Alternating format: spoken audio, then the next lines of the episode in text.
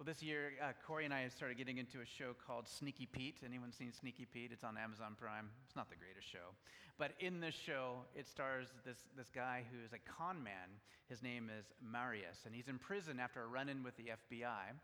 Uh, and he gets in trouble because he's running a con at a high stakes illegal poker game, and uh, the mob boss who runs this poker game finds out that he's being conned by Marius, and the only way to escape certain death as he breathes down the barrel of the, of the, uh, the mob's gun is to turn himself over to the FBI, who's there on scene also. And so he goes to prison, and while he's in prison, he has this goody two shoes cellmate, uh, Pete, who, um, you know, this guy just got in with the wrong crowd and got a lot of prison time and so but he's constantly talking about his grandparents and how he loved when he was a kid to go to his grandparents house and how there's this apple tree by the pond and how his grandfather's laugh sounded and everything about his family and it would drive marius crazy until his parole comes up and it's time for Marius to be released. But basically, by being released from prison, he's about ready. It's a death sentence because the mob's going to know he's getting released and they're going to off him as soon as he gets out of prison. And so, what does he do? He takes on the identity of Pete and he goes to his Pete's grandparents' house and impersonates him because Pete had not seen his grandfather and his grandparents in 20 years. And so Marius goes under the, the, uh, the identity of Pete and says, I'm your long lost grandson. And being a con man, he just knows how to kind of fit into the family, and it's really an interesting uh, story. Now, you may be thinking, why does our pastor like show about con people? Um, I was thinking that myself. It's not the crime necessarily or the immorality that's attractive to me. It's, it's the other things, the quick thinking, the way that this guy is able to see beneath the little, um, the, the words that people say, to see their little tells and their ticks and what they're really like on the inside. In short, he's able to see who people are and how they operate.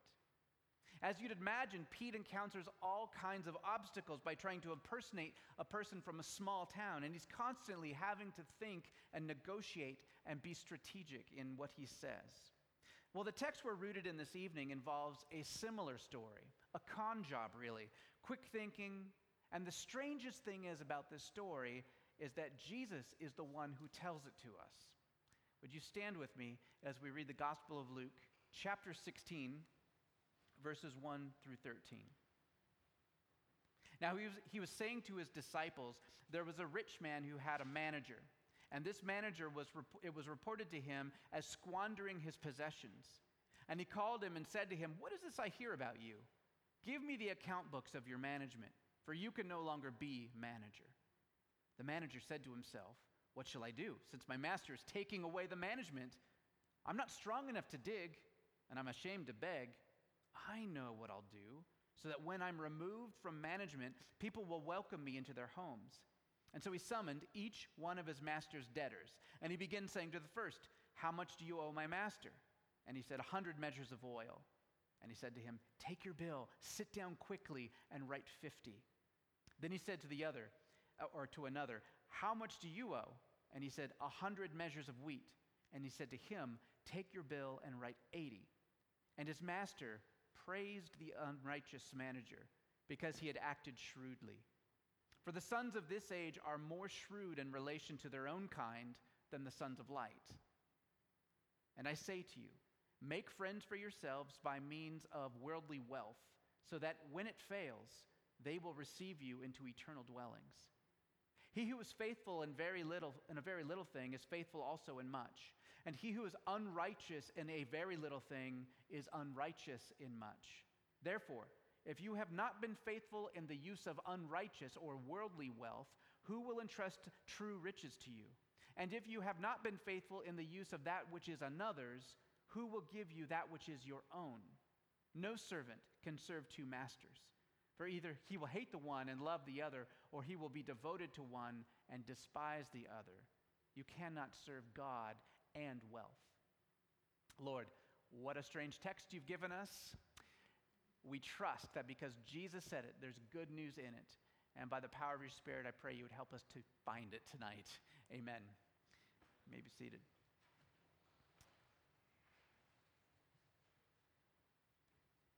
So I'm 43 and I've been going to church on and off probably since I was a baby. So for 43 years of going to church and 16 years in pastoral ministry, I have never heard nor preached on this passage before. It's just a strange one.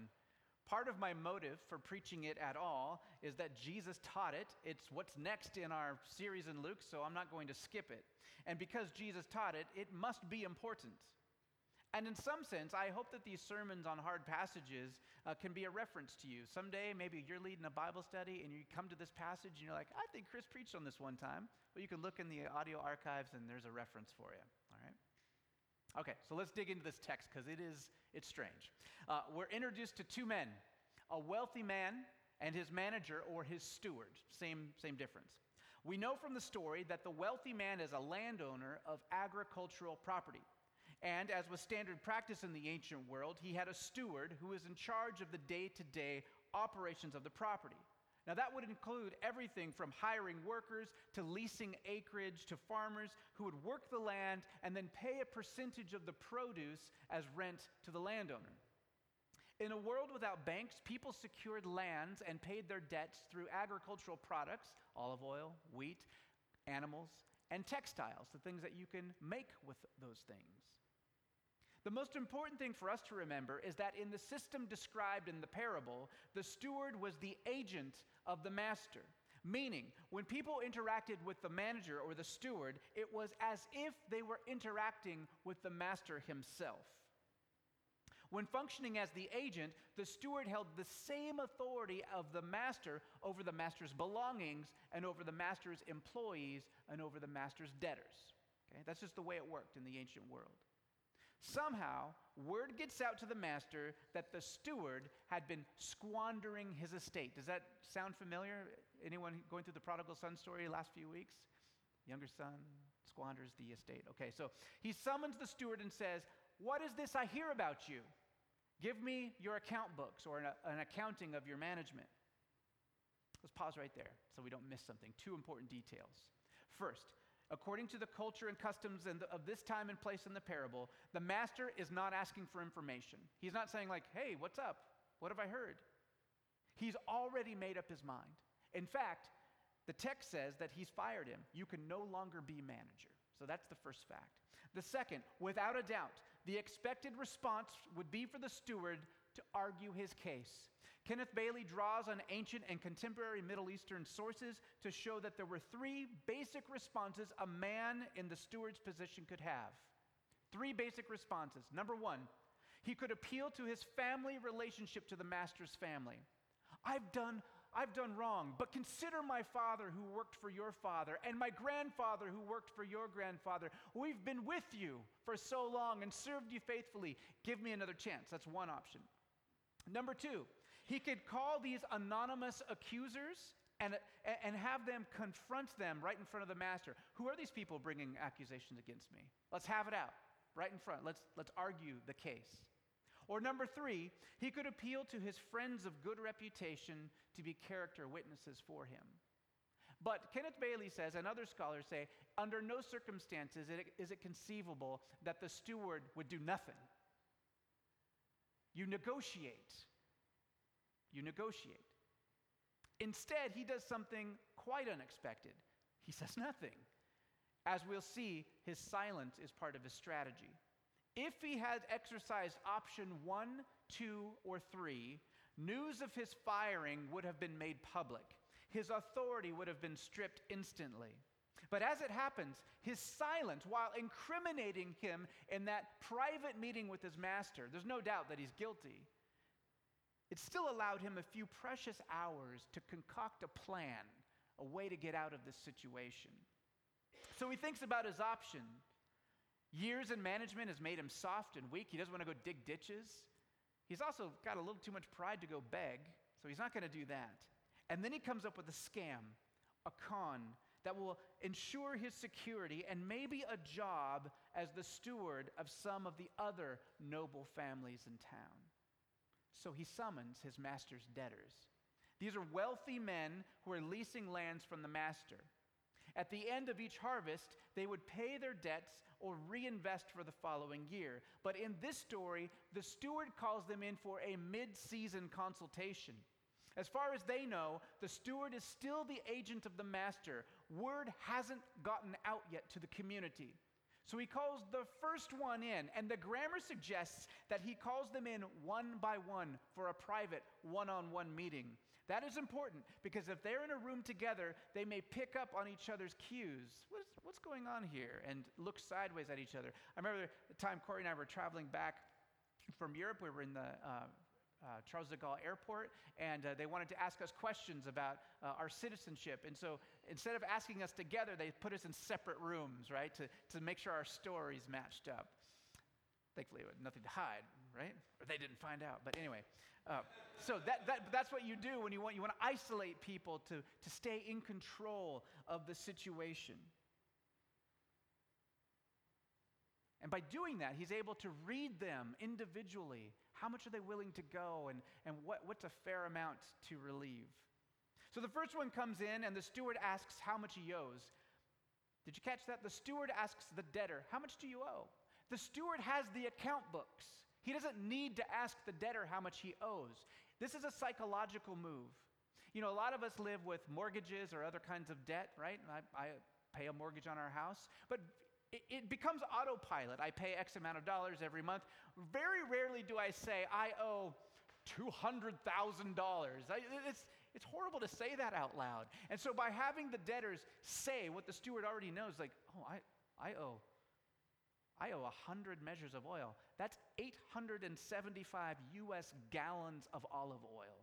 That's three, just over three years of wages that this person owed to uh, to the master. So by saying it out loud, the, uh, the land, the, the, the debtor has this sense of, I'm in real debt here. Then, like a master con man, the, uh, the steward says, Tell you what, quickly, quickly, because time's running out. Anytime the master could come and take my books away, quickly, with your own handwriting, so it can't be disputed that I judge the books, with your own handwriting, write 50 instead of 100. Slash the dude's debt in half.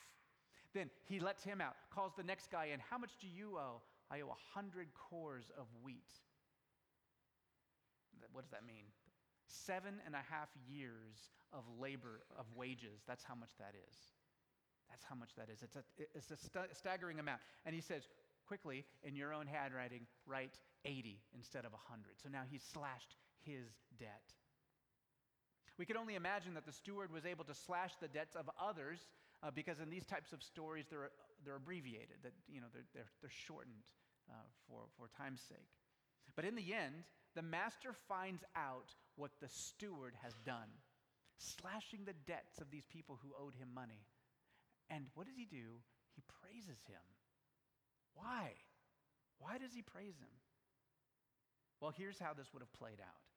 Because the steward acted as the agent of the master, the debtors left the steward's office thinking that the master was the most generous person they had ever encountered. And second, they would have then shared their savings with the community through a great celebration in honor of the master.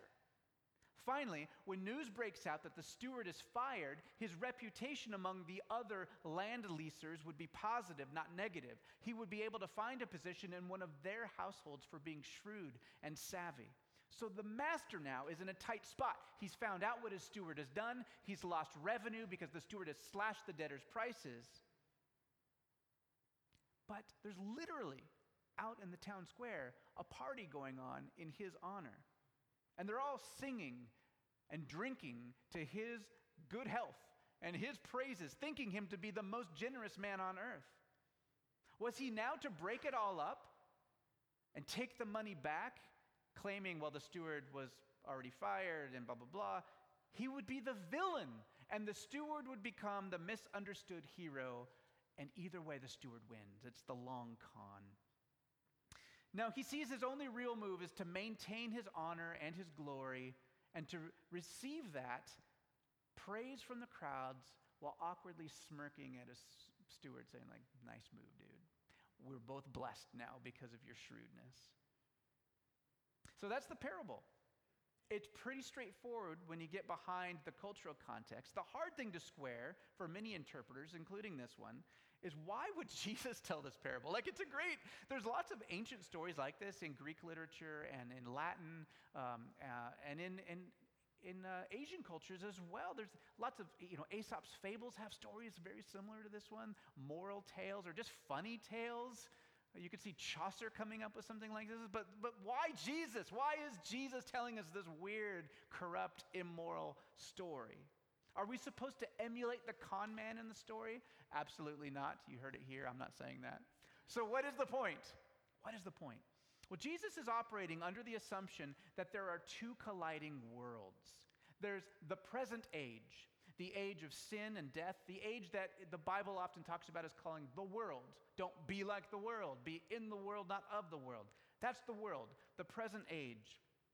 It's human society surrounding itself around anything but God, whether that's our, our, our, um, our politics or our finances or our love life or any other God that's not the big G God, is the world.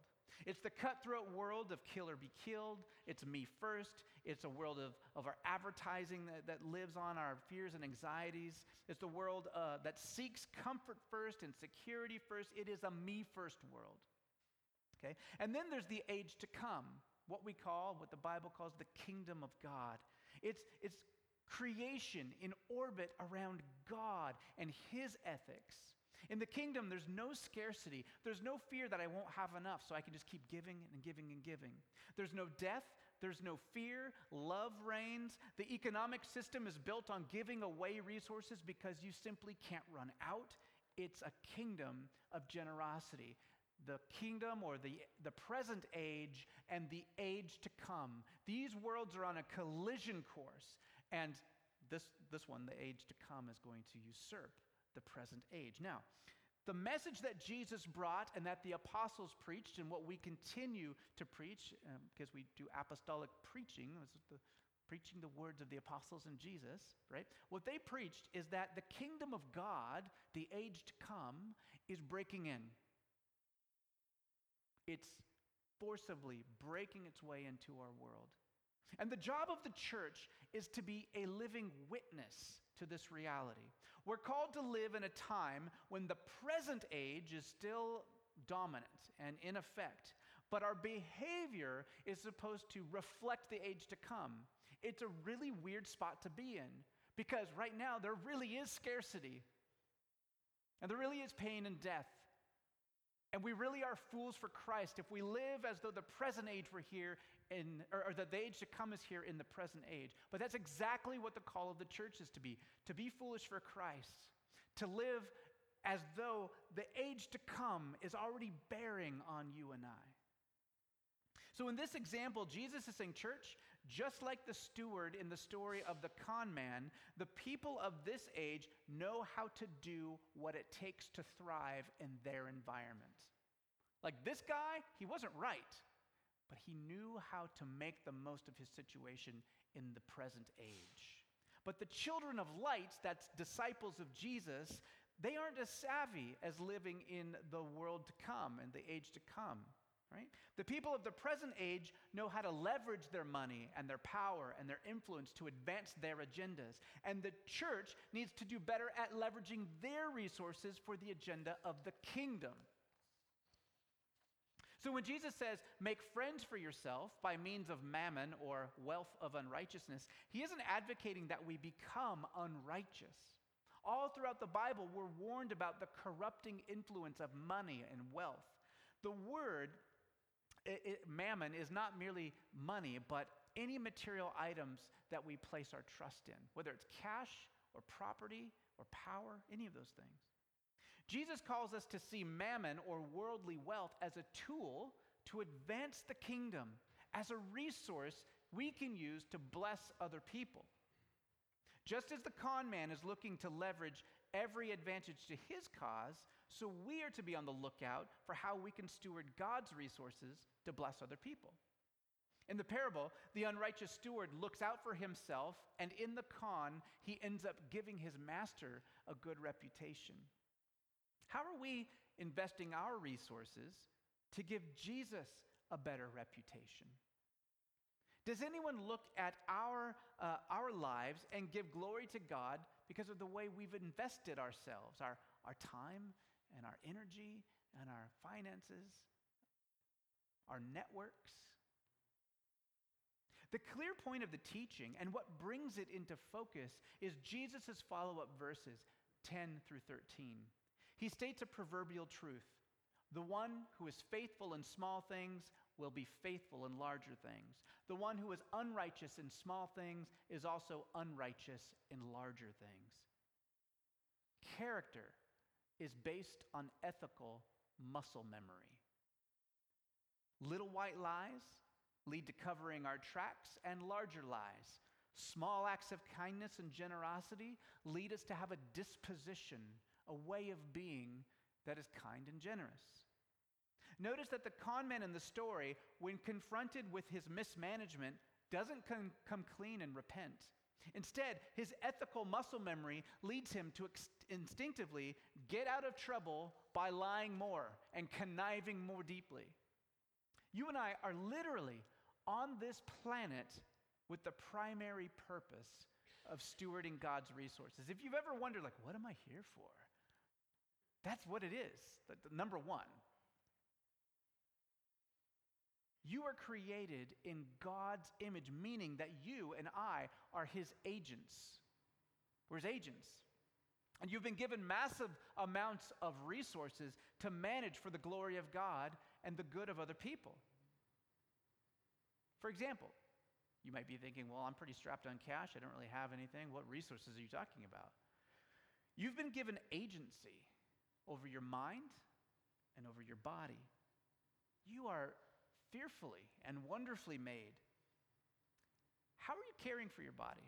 Like, if we're agents of this thing that is supposed to be used to bless others, I, am totally like saying all the examples that I'm convicted about, by the way. So I'm not like preaching at you. I'm right with you. Um, how much sleep are you getting so that we can be effective for the kingdom? New parents, by the way, get a free pass for this one. are you eating well? And exercising? Are you stimulating your mind by growing professionally in your vocation, or by taking your schoolwork seriously if you're a student, or by meditating on the Word of God? Are you intentionally a blessing to those God has put you in relationship with, whether that be family or physical neighbors or your work associates? Like God is, He's gifted us with with people and relationships. And I so often go through life on autopilot. How intentional are we being at being a blessing to them? And what about money? Jesus talks about it all the time because it has such a hold on our hearts. It's tied to all of our vices from power and pleasure to security and freedom. If our money is truly God's money and we are stewarding it for Him, then how would it be to give an accounting of our expenditures, even our savings, what would he see? What would God see? What would he see if he saw what you were spending your money on?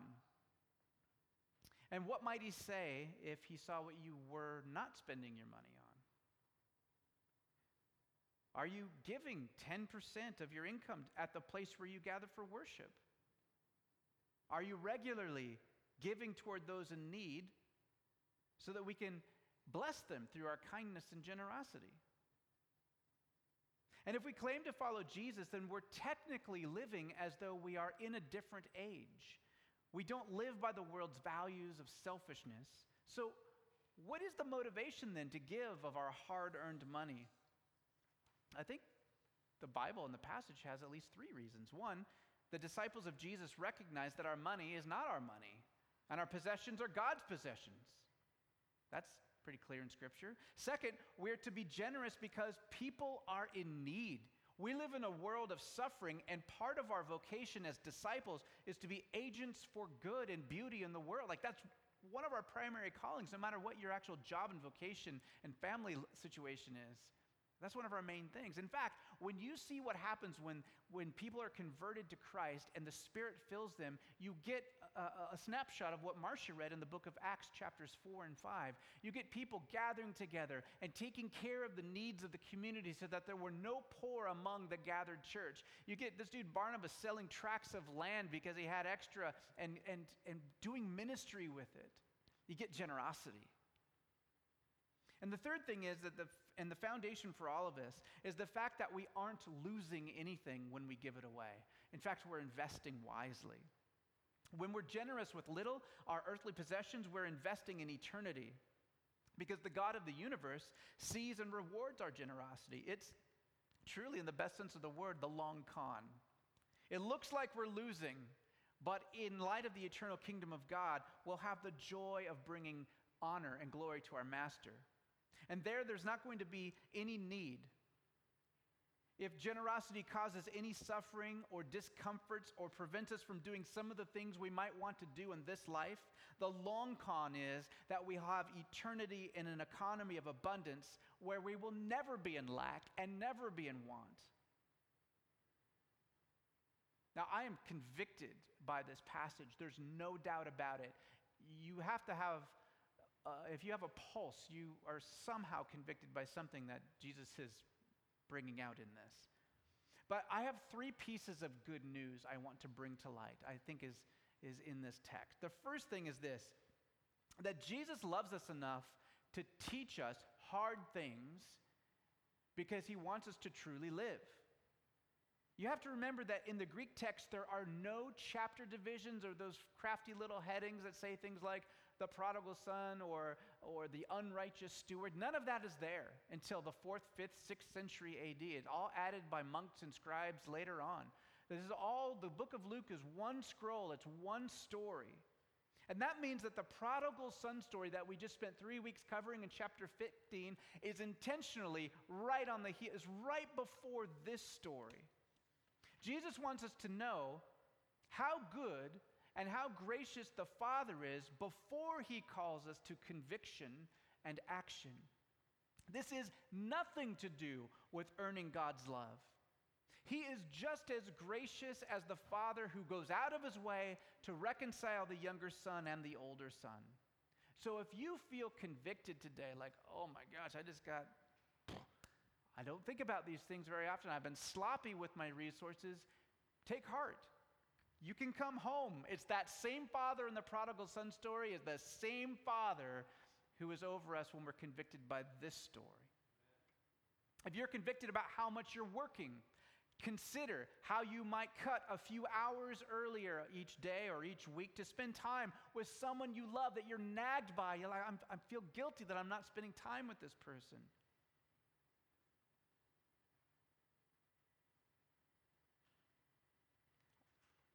The second piece of good news is that even if we have been training our ethical muscle memory to be selfish and greedy more than generous, we can change.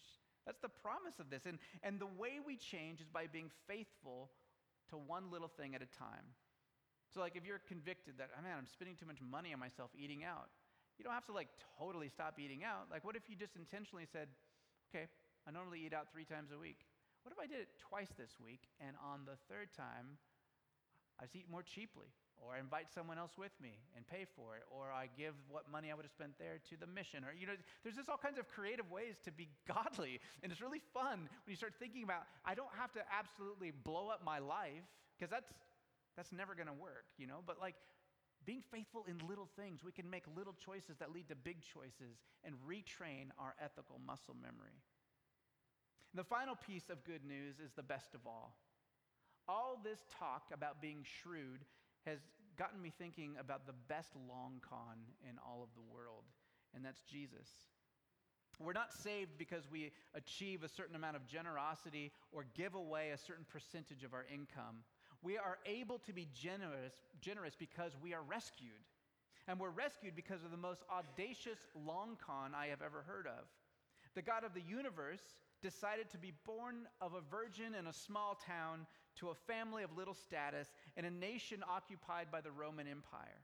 This God chose to live among the weak and never claimed his rights and privileges.